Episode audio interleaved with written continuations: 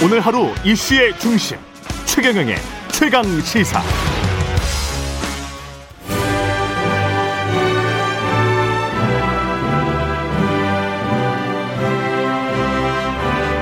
네, 전국의 가장 뜨거운 현안을 여야 의원 두 분과 이야기 나눠보는 최고의 정치. 오늘도 여야 의원 두 분 나오셨습니다. 더불어민주당 진성준 의원님 나오셨습니다. 안녕하십니까? 네, 안녕하세요. 예, 국민의힘 송일종 의원님 나오셨습니다. 네, 안녕하십니까? 제 이름 발음이 좀 어려우신 것 같아요. 예, 그러네요. 진성준 의원님입니다. 예, 덕분에 한 번 더 말씀드리니까요. 참 노련하죠. 예. 자기 이름 한 번 더 하기 위해서. 야, 역시 여당입니다. 예. 아, 이름 팔려고 예. 드린 말씀 아닙니다. 예, 예, 최경련의 최강시사 유튜브에 검색하시면 실시간 방송 보실 수 있습니다. 스마트폰 콩으로 보내시면 무료입니다. 문자 자면은 짧은 문자 50원, 긴, 긴 문자 100원이 드는 샵9730 무료인 콩 어플 또는 유튜브에 의견 보내주시기 바랍니다. 예, 지난 주말에 극적으로 약주도 많이 하셨던 것 같은데 윤석열 후보와 이준석 당 대표, 김종인 위원장까지 선대에 합류해서 국민의힘 입장에서는 이제 굉장히 좋은 모습이 됐습니다. 네. 정치라는 게 뭐 여든 야든 예. 늘 충돌하다 또 어, 화해하고 또 분열됐다가 합치고 오는 과정이 반복이 되지요. 예. 그건 뭐 여든 야든 정치의 속성이긴 하니까 왜냐하면 자기들의 의견을 어, 서로들 아, 안 맞을 때 표출을 하고 또 그걸 절충을 시도하는 과정이니까요. 어찌됐든 그동안 어, 선대위를 놓고 분열의 양상을 보여서 정권 교체를 바라는 국민들한테 많은 실망을 드렸던 게 사실입니다. 정말 죄송스럽게 생각을 하고 하지만 그런 점에서 다시 이제 합일점을 찾아서 새로운 선대위가 더 꾸려지고 또 음. 어, 김종인 비대위원장 같은 경험이 많으시고 전략적 마인드가 잘 갖추어진 이런 분들께서 오셔서 함께 한다고 하는 것은 정권 교체를 바라는 국민들한테는 상당한 선물이었다고 생각을 합니다. 예. 여당에서는 일회용 반창고 선대위다.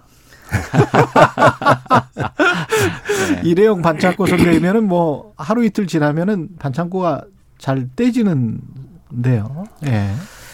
예, 뭐 시간이 얼마나 걸릴 것이냐 하는 것이 문제였지만 결국 봉합됐을 거라고는 봅니다. 예. 어, 그런데 그런 갈등의 원인이 제대로 다 해소됐는가 하는 음. 것은 잘 모르겠어요. 이를테면 김종인 위원장이 초기에 총괄 선대위원장으로 합류하는 것을 거부한 것은 선대위 구성과 관련해서 강력한 이견이 있었기 때문에 예. 예, 그 문제의 인사가 정리되지 않으면 합류하지 않을 것 같은 모양새였는데 음. 예, 그런 인사 조치 없이 합류를 한 거 어, 아닙니까? 예. 또 이준석 대표도 본인을 모욕하고 모함하는 이른바 윤핵관, 예. 어, 윤석열 핵심 관계자 예. 뭐 그 문제에 대한 인사 조치들을 요구했는데 그 인사 조치가 있었다라고 하는 얘기는 제가 못 들었어요. 음.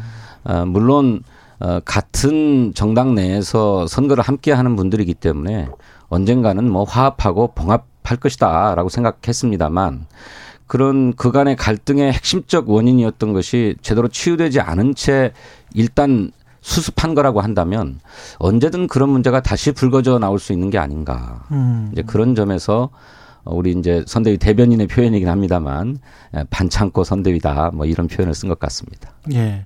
김종인 전 위원장이 총괄 선대위원장을 맡게 되면 사실은 김종인 상임 김병준 상임 선대위원장의 역할이 좀 줄어들면서 원톱 체제가 되는 거죠. 어떤 역할을 하게 됩니까? 김종인 위원장은? 어, 총괄을 다 하실 거고요. 예. 어, 뭐, 김병준, 음, 위원장하고 뭐 특별한 갈등이 있거나 그런 거는 아닐 겁니다. 아. 또, 제가 김종인 비대위원장을 비대위원으로 모셔보니까 예. 상대 이야기를 다 들으세요. 예. 그리고 그 상대 이야기가 논리적으로 굉장한 객관성이 있거나 받아들일 거라고 한다면 절대로 버리시는 분이 아니십니다. 음. 그건 제가 아주 장담을 할 수 있어요. 제가 당시 모실 때 굉장히 쓴소리도 많이 드리고 이랬거든요. 예. 근데 그걸 다 듣고 계시고 음. 언젠가 그걸 또 이렇게 실현을 해 주세요. 저는 비대위원으로 모실 때 음. 그런 얘기를 많이 드렸었기 때문에 굉장히 불편해 죄송합니다. 예. 불편해 하실 줄 알았는데 그런 것들을 다 녹이시더라는 거죠. 그래서 음. 김병준 위원장께서도 여러 가지 전략적 마인드가 있으시고 음. 또 국정 운영에 직접 참여하셨던 분이시기 때문에 앞으로 이 선대위를 이끌어가면서 주시는 말씀을 다 전 들으실 거다. 음. 그렇지만 그에 그런 과정에서 필요하다고 판단하는 것들은 다 취사 선택을 해서 과감하게 채용하실 거라고 저는 보고 있습니다. 홍준표 대표가 그 청년 플랫폼에서 청문 홍답인가 하는 코너에 에, 선대위에 대해서 이렇게 평가했더라고요. 에, 선대위의 이중 구조는 바람직하지 않다. 아, 에, 이중 구조? 예. 예, 그러면서 선대위가 슬림하게 예, 꾸려져 가지고 의사 결정이 신속하게 이루어질 수 있도록 하고 집행도 어, 민첩하게 이루어질 수 있도록 해야 되는데 예. 예. 너무 크지 않느냐 그리고 더구나 음. 그게 이중 구조로 꾸려져 있는 게 아니냐는 지적을 했는데 저희 민주당도 똑같은 문제를 안고 있었습니다. 경선 직후에 당의 통합과 단결을 위해서 이른바 메모드 선대위, 용광로 선대위를 크게 꾸렸습니다만 음. 그러다 보니까 선대위의 기동성이 떨어져서 슬림화하고 당 쇄신 또 선대위 혁신 작업을 하지 않았습니까? 어쩌면 어 국민의힘 선대위도 지금은 이제 모든 세력들을 다 끌어모아서 통합을 하기 위해서 뭐 당 바깥에 있는 분들까지 다 영입해 가지고 선대위를 크게 꾸렸는데 에, 그런 그 기동성의 문제 또 민첩성의 문제에서 에, 바로 선대위를 좀 수술해야 되는 게 아니냐 하는 얘기가 나올 수도 있다고 보여져요. 실제로 이준석 대표도 그런 점 좀 우려하는 것 같습니다. 어, 김종인 총괄 선대위원장을 모시면서 어, 면도한 코끼리가 됐다. 뭐 이렇게 얘기를. 면도한 코끼리? 예. 예. 맘모스 매머드 선대위인데 털을 예. 밀었다 이런 뜻인 것 같아요. 그러니까 예. 나름의 기동성을 확보했다라고 얘기하시는 것 같은데 음. 이제 그런 점이 부담으로 될 수 있겠다라고 하는 점은 우려하는 것 같습니다. 근데 기존의 중진들 윤석열 후보를 지지했던 중진들 특히 아까 윤핵관 말씀을 하셨지만 여러 명일 것 같은데 그분들 입장에서는 만약에 이제 원톱으로 김종인 원톱으로 된다면 이게 대통령 후보는 윤석열인데 대선 준비는 김종인 원톱 체제라고 하면 불만이 나중에는 나올 수 밖에 없지 않을까요? 뭐 그런 염려하실 수 있고 질문하실 예. 수 있죠. 그러나 예. 김종인 위원장께서 하시는 일의 스타일이 음.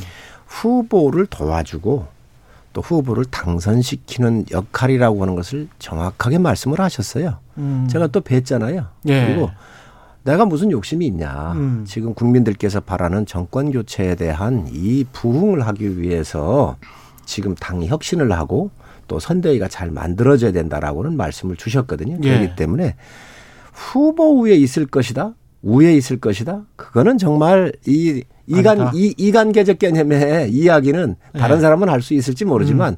김종인 음, 비대위원장께서는 그 선대위원장께서는 정확하게 이걸 알고 계십니다. 음. 후보 후보의 당선을 위한 선대위라는 걸 알고 계시기 때문에 예. 그 거기에 대해서는 뭐 갈등이나 이런 것들은 염려 안 하셔도 될 것으로 생각합니다. 아니 당연히 그렇죠. 후보로는 윤석열 후보가 등록을 할 거고 결국 윤석열 후보가 선거를 하는 것일 텐데 선거 전략상으로 볼 때에도 윤석열 후보가 전면에 나서기보다는 김종인 위원장이나 이준석 대표나 뭐 김병준 위원장이나 이런 분들이 전면에 나설 가능성이 매우 크다고 생각합니다. 어, 선거가 진행되면 진행될수록 어, 후보 간 대결 구도, 인물 대결 구도가 부각될 수밖에 없는데 예. 어, 이렇게 인물 간 대결 구도로 가게 되면 불리하다라고 판단할 것 같아요. 왜냐하면 어, 윤석열 후보가 여러 가지 뭐 현안에 대한 식견이나 이런 것들을 드러내 보였을 때 매우 부족하고 아직 준비되어 있지 못하다라고 하는 것을 보여줬는데 그렇게 보면 후보가 전면에 나서서 여러 현안에 대해서 자기 견해를 얘기하기보다 아, 노련한 김종인 위원장이나 또 김병준 위원장이나 또 뭐 이준석 대표 같이 이렇게 톡톡 튀는 이런 기회들이 전면에 나서서 선거를 이끌어갈 가능성이 매우 크다. 음. 그것이 이제 윤석열 후보의 표로 연결돼야 될 텐데 음. 어떻게 할 것인가 하는 것이 이제 국민의힘의 숙제일 거다 이렇게 생각합니다. 선거라고 하는 것은 후보와 후보의 대결도 있지만 예. 또 당과 당의 대결도 있습니다. 음. 왜냐하면 집권 세력이 당이 뒷받침해 주는 거거든요. 그렇죠. 대통령을 뽑아 놓으면 그 대통령을 뒷받침해 주는 것은 집권 여당입니다. 그렇기 때문에 두 가지 기능이 써야지요. 예. 저는 후보와 후보에서 절대로 저희 후보가 결함이 없지 않습니까? 지금 민주당의 후보는 너무도 결함이 많아요. 뭐 국민들께 다 알고 있지 않습니까? 수사를 여러 건 받고 있지 않습니까? 그 수사가 저 우리 그 후보의 개인적 수사인가요? 그렇지 않거든요. 그래서 예. 이 절대로 뭐 정책 비전 가지고 얘기를 하는데 저희가 절대로 정책 비전에 밀리지를 않습니다. 네, 한번 보겠습니다. 그래서 어, 후보에도 절대적인 경쟁력을 저는 가지고 있다고 보여지고 또 당대 당의 음. 대결에 있어서는 있어서는 음. 그걸 한번 해보시자고요. 우리 음. 뭐 대단한 전략가이신 김종인 비대위원장도 계시고 김병준 의원 어저 위원장도 계시고 하기 때문에 네. 결코 저는 그런 면에서 네. 불리하다고 생각하지는 않습니다. 그래서 네. 집권 세력과 세력의 당과 음. 당과 또 인물 후보 간에 한번 음. 경쟁을 국민들한테 아주 멋지게 펼쳐 보이기를 제안합니다. 그런데 윤석열 후보가 토론회에는 나오지 않고 있어요. 어, 저희 이재명 후보가 어, 국가 운영의 비전과 정책을 놓고 국민에게 경쟁력이 누가 더 있는지를 비교하자라고 하면서 선거를 그냥 정치적 난장판으로 끌어갈 게 아니라 그렇게 경 정책 경쟁으로 가자 해서 토론회에 나올 것을 요구했는데 생각해 보겠다 하고서 아무런 대답이 없습니다. 그리고 이재명 후보는 관훈클럽 초청 토론회에도 나가서 어, 기자들의 질문에 답했고 또 방송기자 클럽 토론회에도 나가서 어, 모든 현안들에 대해서 자기의 견해를 얘기했는데 윤석열 후보는 관훈클럽 초청 토론회에도 응하지 않고 있고 방송기자 클럽 초청 토론회에도 응하지 않고 있다고 제가 알고 있습니다. 이것은 후보 간 상호 토론도 아니고 후보 개인을 놓고 기자들이 묻는 토론회인데 왜 이것에 응하지 않는지 모르겠어요. 어, 제가 두 가지만 말씀드리겠습니다. 진 의원님 말씀하셨는데 과연 이재명 후보가 진심이 뭐고 그리고 국민들한테 정제된 개념으로 다가오는 후보인가에 대해서는 우리가 고민을 해봐야 한다고 생각을 합니다. 저는 정말 카멜레온 같은 후보다. 국민이 반대하면 모든 거 다 뒤집겠다는 거 아닙니까? 조국 문제도 그렇습니다. 그 조국 문제 본인이 얼마나 조국을 선택적 정이냐 그러면서 엄청나게 공격을 했었거든요. 조, 조국에 조국을 수월했었거든요. 근데 그것도 지금 사과한다고 하지 않습니까? 그래서 제가 봤었을 때는 지금 자기가 내놓았던 정책들 같은 경우 다 뒤집고 있어요. 그렇기 때문에 이 분의 정말 정체성이 무언지에 대한 정확한 정립이 돼 우선 돼줘야 토론회든 뭐든 할 수 있겠다는 말씀을 드리고. 근데 왜 윤석열 후보는 토론회에 안 나오시냐고요? 이 관훈 클럽, 뭐 방송 클럽 기자에게 왜 나갑니다. 걱정하지 마십시오. 이거 같은 경우는 후보의 일정하고 조정을 하는 것이고 한 달 우리 저희보다 더 먼저 민주당의 후보가 결정된 거 아닙니까? 음. 저희는 그 이후에 당이 좀 소란스러웠기 때문에 수습하는 과정도 꼭 필요했기 때문에 그런데 관훈 클럽 토론회든 방송 기자 클럽 토론회든 대선 후보는 피할 수가 없습니다. 다 나간 것들이 관행입니다. 저희 후보 나가니까 걱정 안, 하시, 안 하셔도 되고. 그러니까 당이 혼란스러운 네. 것은 알겠는데 네. 그런 과정에서도 후보 일정은 다 하셨지 않았습니까? 그런데 후보 간 상호 토론을 하자는 것도 아니고 어, 관훈 클럽 기자들과 또 방송 기자들이 요청한 토론회에는 왜 응하지 않았는지 모르겠고요. 의원님도 정치하시니까 제 아무리 좋은 정책이 있다 하더라도 그게 국민의 동의가 이루어지지 않으면 추진하기 어려운 것 아닙니까? 그거는 뭐 정치의 ABC죠. 이재명 후보가 국민이 반대하면 추진하지 않겠다라고 하는 말씀은 아예 처음부터 덮어버리겠다는 얘기가 아니고 어, 자신의 그런 소신들을 국민께 설득하고 동의를 구하는 과정을 거치되 그렇게 해서 동의가 이루어지면 힘있게 추진해 갈 것이지만 아무리 설득하려고 노력해도 국민들이 그를 납득하지 않고 수용하지 않으면 추진할 수 없다, 추진하지 않겠다라고 하는 정책적 유연성과 실용주의를 천명한 것입니다. 그리고 이것은 뭐 별난 것도 아니고 정치의 상식입니다. 그렇지 않습니까? 그걸 가지고 카멜레온 후보라고 얘기하는 거는 그냥 비판을 위한 비판이지요. 아닙니다. 저는 그거에 대해서는 우리 진 의원님하고 틀립니다. 재난지원금 주자고 얘기를 다 했었거든요. 이거 취소를 했습니다. 기본소득 같은 경우 한다 그러면서 다 공약해놨던 거예요. 이거 여론 수렴한다 그러면서 추진할 겁니다. 자 여론 수렴한다 그러면서 여기서 다 저 저 공청회까지 다 열고 어마어마하게 네. 뭐 떠들었던 거 아닙니까? 그런데 네. 이 기본소득에 대해서 국토 보유세 같은 경우를 걷어 가지고 하겠다 그러는데 여기서 약 50조 정도 걷겠다 그랬거든요. 이거 국민이 반대하면 다 안 한다 그러면서 다 취소를 했어요. 국가의 지도자는 정말 신중해야 합니다. 공약 하나 하나가. 공약을 자, 그러면 자 그러면 자, 그, 자. 그러면 국토 보유세를 취소를 했으면 기본소득 어떻게 해줄 겁니까? 그러니까 취소한 자, 게 아니라고요. 그러니 기본소득도 취소를 해야 돼요. 재원이 없어졌지 않습니까? 이러한 후보가 과연 국민들한테 신뢰할 수 있을까요? 오히려 공, 공약을 안 내놓는 게 맞지요. 그럼. 그렇기 때문에 지금 현재 이재명 지사가 내놓는 이 이야기들이 전부 다 시시각각 그때그때 틀려요. 과연 이게 국민들을 위한 준비된 후보입니까? 전 굉장히 불안한 후보라고 보고 있습니다. 우리 의원님, 그건 의원님의 생각이고 국민의힘의 뇌피셜입니다. 어, 국토보유세를 공약을 철회한 것도 아니고 기본소득 공약을 철회한 것도 아닙니다. 할 겁니다. 어, 다만 어, 기본소득이라고 하는 것이 당초에 이재명 후보의 정책 구상은 전 국민에게 일시적으로 지급하는 거였습니다. 하지만 그렇게 하기 위해는 막대한 재정이 소요되고 그 재정을 동원하기 위한 국토보유세 징수의 문제가 발생하기 때문에 이거를 현실화하고 단계적으로 접근하겠다고 하는 것이 이재명 후보의 구상입니다. 가령 현재 아동들에게 지급하고 있는 아동수당의 대상과 폭을 확대하고 기간을 넓혀가면서 또 어, 어르신들께 드리고 있는 기초노령연금 대상을 확대하고 금액을 높여가면서 이렇게 단계적으로 기본소득 개념으로 추진해 나가다 보면 언젠가는 전 국민에게 지급되는 기본소득이 실현될 수 있겠다라고 하는 것이 이재명 후보의 구상입니다. 이 로드맵을 그리고 또 그것에 소요되는 재정을 어떻게 할 것인지 하는 문제는 이제 본격적인 선거 국면에서 제출할 거예요. 그러니 뭐 국민이 반대한다고 해서 다 철회했다, 접었다 이렇게 얘기하는 거는 국민의 힘의 머릿속으로 생각하고 공격하는 것에 불과합니다. 전 국민 재난지원금도 마찬가지입니다.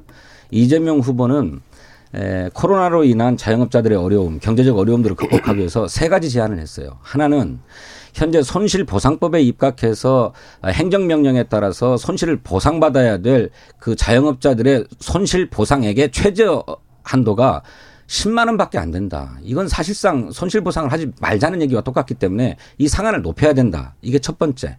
두 번째로는 행정명령은 아니라 하더라도 사회적 거리두기 때문에 영업상의 위기가 오고 손실을 본 자영업자들도 굉장히 많은데 이분들에 대해서도 지원해야 되겠다. 이게 두 번째. 세 번째는 그러고도 어, 경제를 활성화시키기 위해서는 전 국민 재난지원금을 들여서 골목 경제에 돈이 돌아가게 만들자라고 하는 것이 세 번째였어요. 그런데 여러 가지 이유로 전 국민 재난지원금이 실현되기 어렵다면 그것은 이번에 하지 말자. 다른 우선 급한 것부터 하자. 라고 했던 것입니다.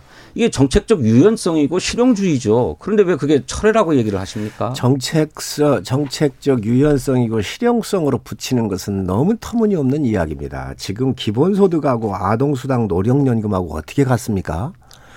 아동수당 노령연금은 이미 우리가 정착이 돼가지고 다 주고 있는 겁니다. 기본소득은요. 앤드류 양이 기본소득에 대한 개념을 꺼낸 거예요. 기본소득의 개념은 앞으로 4차 산업혁명 시대가 오면서 AI나 여러 가지 자동화되는 개념에 의해서 직장을 잃기 때문에 그 과연 기계가 인간을 대체할 때 그 공간에서 소득이 없기 때문에 그러한 기계가 대체하는 그 소득에 대해서 나오는 것을 이 직장이 없는 사람들한테 주자라고는 개념이에요. 완전히 틀린 거예요. 그게 기본 소득의 아니, 기본 이, 개념입니다. 이 개념을 갖다가 왜 아동 수당하고 연결을 시킵니까? 그래서 그렇다고 한다면 이재명 지사가 기본 소득에 대한 개념도 이해를 못하는 사람인 거예요. 아니, 그렇기 때문에 있을 수가 없는 얘기입니다. 그래서 그렇게만 보니까 자, 그게 그, 교조주의라는 자, 겁니다. 아니 교조주의가 아니고 개념은 변할 수가 없는 겁니다. 개념은 그래서 아동수당의 개념이 됐든 노령연금에 대한 개념이 개념이 됐든 지금 혼돈을 해가지고 이거에 대한 개념 정리도 못하는 사람이 어떻게 나라를 이끌겠다는 거예요. 전 있을 수 없는 아니, 이야기고요. 그러니까. 분명한 것은 분명한 것은 기본 기본 소득이라고 하는 거에 대해서 국토 보유세를 통해 가지고 재원을 마련하겠다 그러면서 아주 구체적인 안까지 내놨어요. 이거를 국민이 반대하면 안 하겠다는 거 아닙니까? 이런 후보 보셨습니까? 아니 그게 구상입니다. 그게 구상이고 경선 당시에 공약이었는데. 경선 당시에 공약이었는데 이것에 대한 이해가 충분하지 않으면 그 공약을 현실적으로 단계적으로 얼마든지 수정할 수 있습니다. 그리고 그런 로드맵을 이제 발표할 텐데 의원님 기본소득이 그런 개념으로 출발했다고 하는 건 저도 압니다. 그리고 그것을 인정합니다. 하지만 모든 국민에게 드려야 될 기본소득이 당장에 실현하기 어렵다면 우선 그런 기본소득의 개념이 우선적으로 필요로 하는 계층과 부문에 먼저 지급할 수 있습니다. 가령 아동 수당을 더 확대해서 청소년 수당으로 늘려갈 수 있고요. 청년 수당으로까지 늘려가서 그거를 청년 기본소득으로 부를 수 있다고 저는 생각합니다. 또 어르신들에게 드리는 기초노령연금도 기초노령연금으로 출발했지만 그분들의 대상을 더 확대하고 기본소득처럼 소득의 수준을 더 높여서 지급한다고 하면 노인 기본소득이라고 부를 수 있다고 생각해요. 또 농민들도 마찬가지입니다. 농 농어촌에서 일을 하시면서 농민 기본 소득이 보장되지 않아 가지고 어려움들이 많은데 이 농민들에게 기본 소득으로 우선 지급할 수 있습니다. 그러자면 별도의 재원이 없이 기존 재정의 지출을 지출 구조를 조정해서라도 지급할 수 있는 문제거든요. 그러고도 부족하다면 그래서 전 국민에게 기본소득이 확대되어야 한다면 나중에 국민적 동의를 얻어서 국토보유세도 추진할 수 있죠. 이렇게 단계적이고 현실적으로 접근하고 있는 것이 이재명 후보의 정책적 유연성입니다.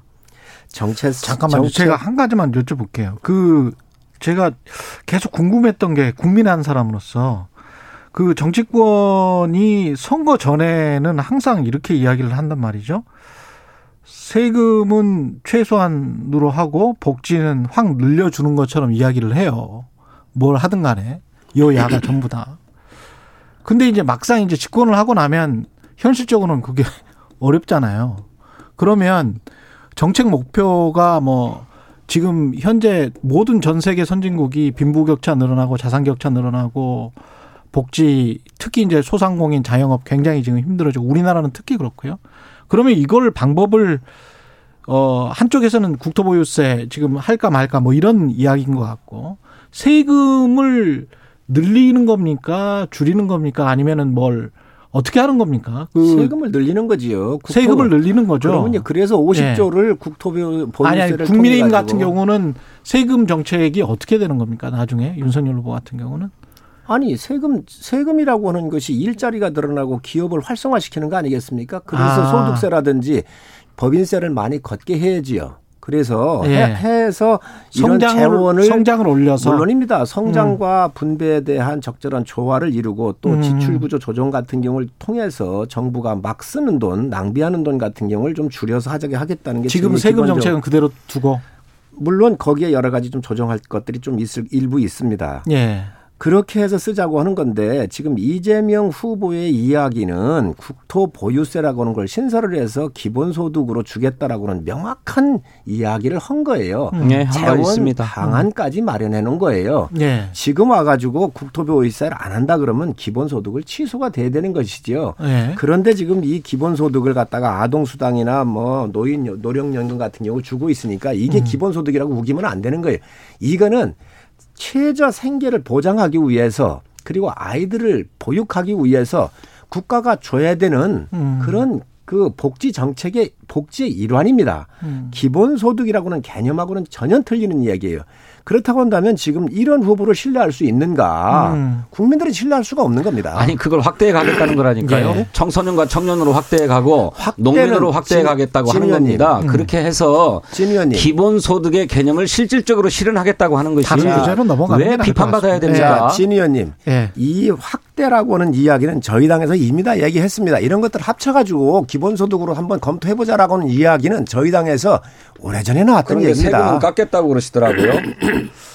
그 어떻게 재원이 다 마련될 수 있습니까? 지금 뭘 어디에서 세금을 깎습니까? 정부세를 폐지하겠다고 하지 않았습니까? 아니, 윤석열 후보가. 정부세 정부세 같은 경우는 조정을 해야지요. 그 양도세 그리고 양도세 조정을 해야죠. 그래야 부동산 안정이 이루어집니다. 거잖아요. 거기에서 나오는 돈이 50조 이상 나오질 않습니다. 몇 조 밖에 안 나옵니다. 줄이는데 그렇게 부분적 기본소득이든 부분적 아동수당이든 그걸 어떻게 실현합니까? 이 정권이 저질러 놓은 그 뉴딜 쓸데없는 돈 같은 경우 그러니까 지출 구조조정만 해도 충분합니다. 국민에게 환심을 사려고 세금은 깎아주겠다, 복지는 늘리겠다 이렇게 앞뒤가 안 맞는 얘기 아니, 하면 안 되죠. 지금 민주당에서 아니, 민주당에서 양도세 뭐 내린다고 하지 않습니까? 지금 아, 국민의힘의 네? 유승민 아니, 유승민 의원도 아니 아니 잠깐만요. 중복 중부당 중복지로 가야 된다. 그게 정직한 것이다라고 진, 얘기한 바 있지 않습니까? 그 유승민 의원에 동의합니다. 자 그런데 지금 민주당에서 세제가 잘못돼서 양도세, 종부세 조정하겠다라고 그 당에서 얘기했어요. 뭐라고 현재, 얘기하실 겁니까? 현재 검토하는 아이디어에 불과하고요. 아직 확정된 방침이 아닙니다.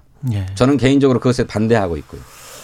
알겠습니다. 판세 이야기 잠깐 제가 볼 때, 예. 제가 볼 때이 예. 이재명 지사의 말이 너무 오락가락해요. 오락가락한다. 어, 예. 정책도 그렇고 그러다가 보니까 계속 강조를 하셨습니다. 조금 주제가 좀 바꾸게는 하겠지만 예, 예.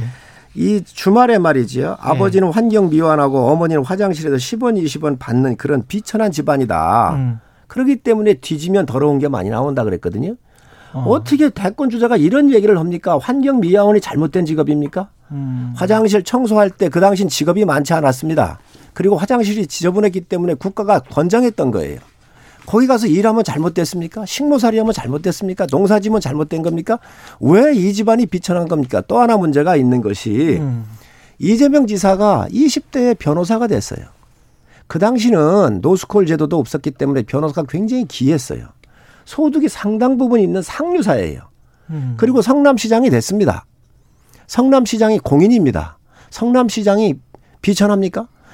이 사, 이, 이 변호사가 됐고 시장이 돼서 시민들을 대표하는 시장의 역할을 하면서 대장송 사건만 터졌고 정자동 백현동 터진 거예요. 의원님. 쌍욕도 예. 그 당시에 한 겁니다.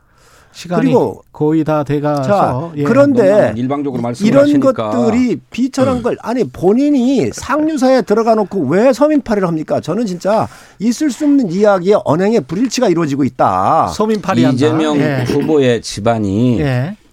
가난하고 어려웠고 참 모진 삶을 살았다라고 한 점을 말씀드린 것이지 음. 환경미화원이라고 하는 직업이 비천하다 또는 청소원이라고 하는 직업이 비천하다 이렇게 얘기한 바 없습니다. 그거는 국민의힘이 이재명 후보를 비판하기 위해서 교묘하게 왜곡하고 있는 거예요. 그 집안 형편이 굉장히 어렵고 집안 형제들 가운데 정신 이상자가 발생해 가지고 폐륜적 언행과 언동을 벌여서 이런 일들까지 발생한 것에 대해서 이재명 후보가 자기 집안이 내세울 게 없고 그런 상황에서 발생한 집안 가정사회 문제다라고 하는 점을 호소한 것 아닙니까? 네? 그리고 성남시장이 됐죠. 그 어려운 환경에서 필사적인 노력으로 성남시장도 되고 경기도지사도 되고 지금은 마침내 집권 여당의 대통령 후보까지 됐습니다. 그 과정에서 자기 관리와 자기 실현을 위해서 얼마나 엄격하고 또 치열하게 노력해 해왔는가라고 하는 점을 평가해 주셔야죠. 아니, 평가를 네? 하겠습니다. 평가를 하겠는데 그렇다고 한다면 변호사가 됐고 성남시장이 되고 나서 형님이 예를 들어서 그렇게 어 정신적으로 문제가 있으면 욕할 게 아니라 조카나 형수하고 협의를 해서 정신병원에 잘 모시고 갈 수 있도록 언행이 더 조심을 해야 되는 일이고요. 부정배 부패가 일어나지 않도록 본인이 더 근신했어야지요. 그런데 이러한 본인이 상사의 사람으로 국가 지도자로서 국가 지도자로서 다 예, 아들이 어머니에게 쌍욕을 하고 예. 어머니를 폭행했다고 더불어민주당 한다면 진성준 의원이었습니다. 고맙습니다. 그런 것에 가만히 있을 사람이 어디 있어요?